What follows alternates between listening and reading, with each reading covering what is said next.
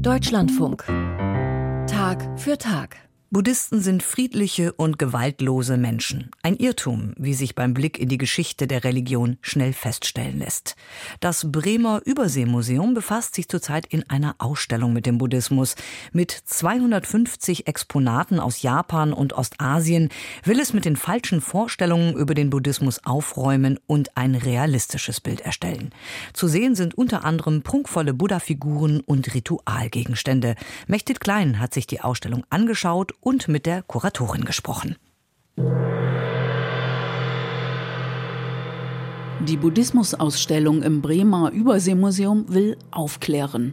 An der Wand am Eingang stehen in goldenen Lettern neun populäre Irrtümer über die asiatische Religion.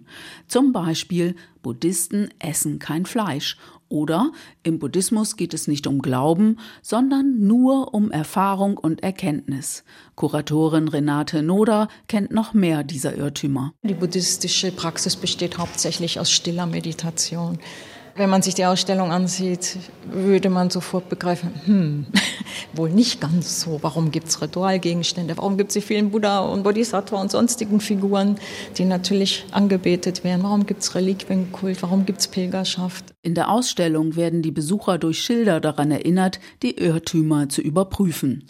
Der Buddhismus eine Philosophie, aber wieso dann die ganzen Rituale und Opfergaben? Zum Teil wird sogar so beschrieben, dass auch sogar im Zen-Buddhismus das eine Art Ritual ist, das Meditieren, dass eben einfach diese Position des Buddha beim Erwachen nachspielt, mehr oder weniger. Zu Beginn können sich die Besucher mit den Kernbotschaften aller buddhistischen Schulen vertraut machen. Was ist Karma?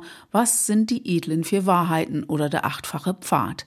Dann wird die Geschichte des historischen Buddha vorgestellt, wie der Fürstensohn Siddhartha Gautama im alten Indien zu einem Buddha, zu einem Erwachten wurde.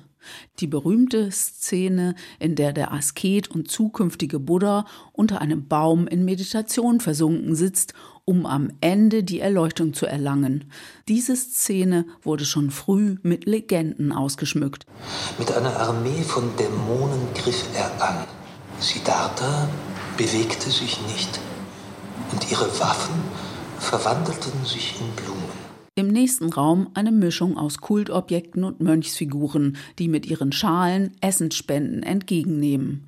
Dazwischen immer wieder Stupa-Darstellungen. Stupas entwickelten sich aus Grabhügeln. Es sind runde Kuppeln mit nach oben spitz zulaufenden Türmchen mit Baldachin, die in die Architektur eingeflossen sind. Die Stupa natürlich als Symbol des Nirvana war auch die sterblichen Überreste des Buddhas nach seiner Einäscherung in Stupas verteilt wurden und damit aber auch ein Reliquienkult ins Leben gesetzt wird. Also diese Geschichte, dass Buddhismus halt keine Religion ist, wird auch da widerlegt, denn schon nach seinem Tod entsteht sowas wie ein Reliquienkult und auch Pilgerorte. Hinter Glas stehen nicht nur kleine Pagoden und Schreine, sondern vor allem Buddha-Figuren in Gold glänzend, ausgeschmückt und kostbar. Man sieht hier auch prächtige Figuren, also zum Beispiel die japanische Kanon da hinten, die tausendarmige.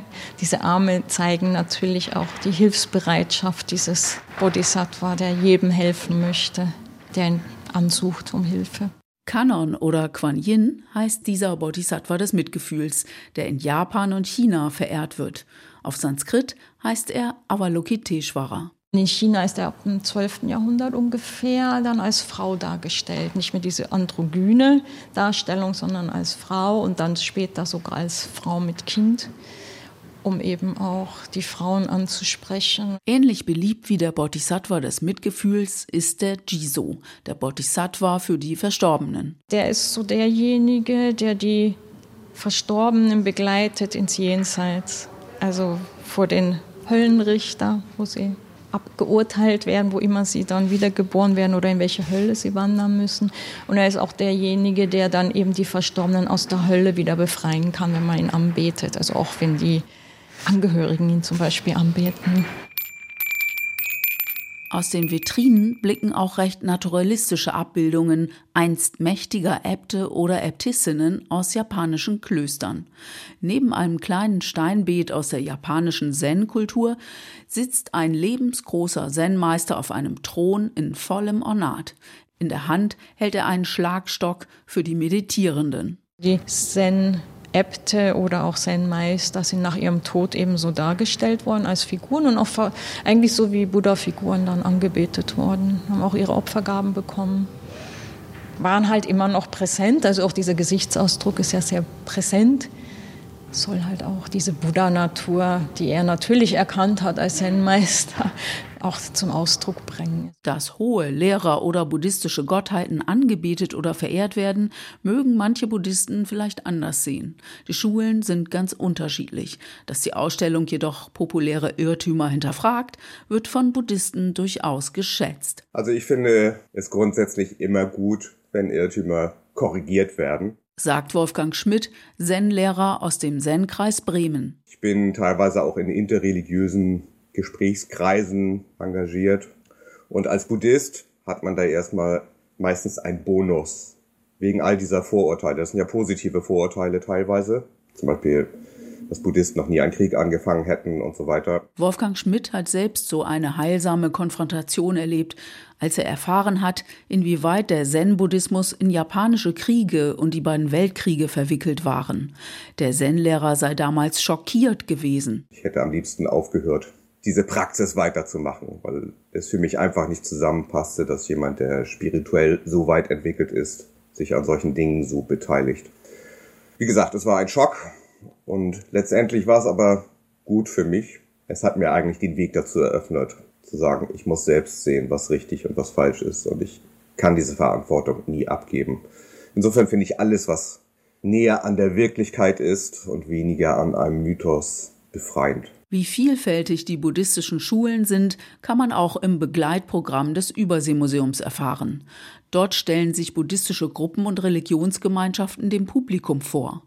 Und mit dem Bremer Zen-Kreis kann man das Sitzen in Stille mit Gehmeditation ausprobieren. Also das Interesse hat mich schon sehr beeindruckt und diese Offenheit für dieses Thema, weil es eigentlich ja für westliche Menschen eher ein bisschen esoterisch wirkt. Im letzten Raum der Ausstellung können die Besucher und Besucherinnen das machen, was man auch im japanischen Tempel oder Schrein macht.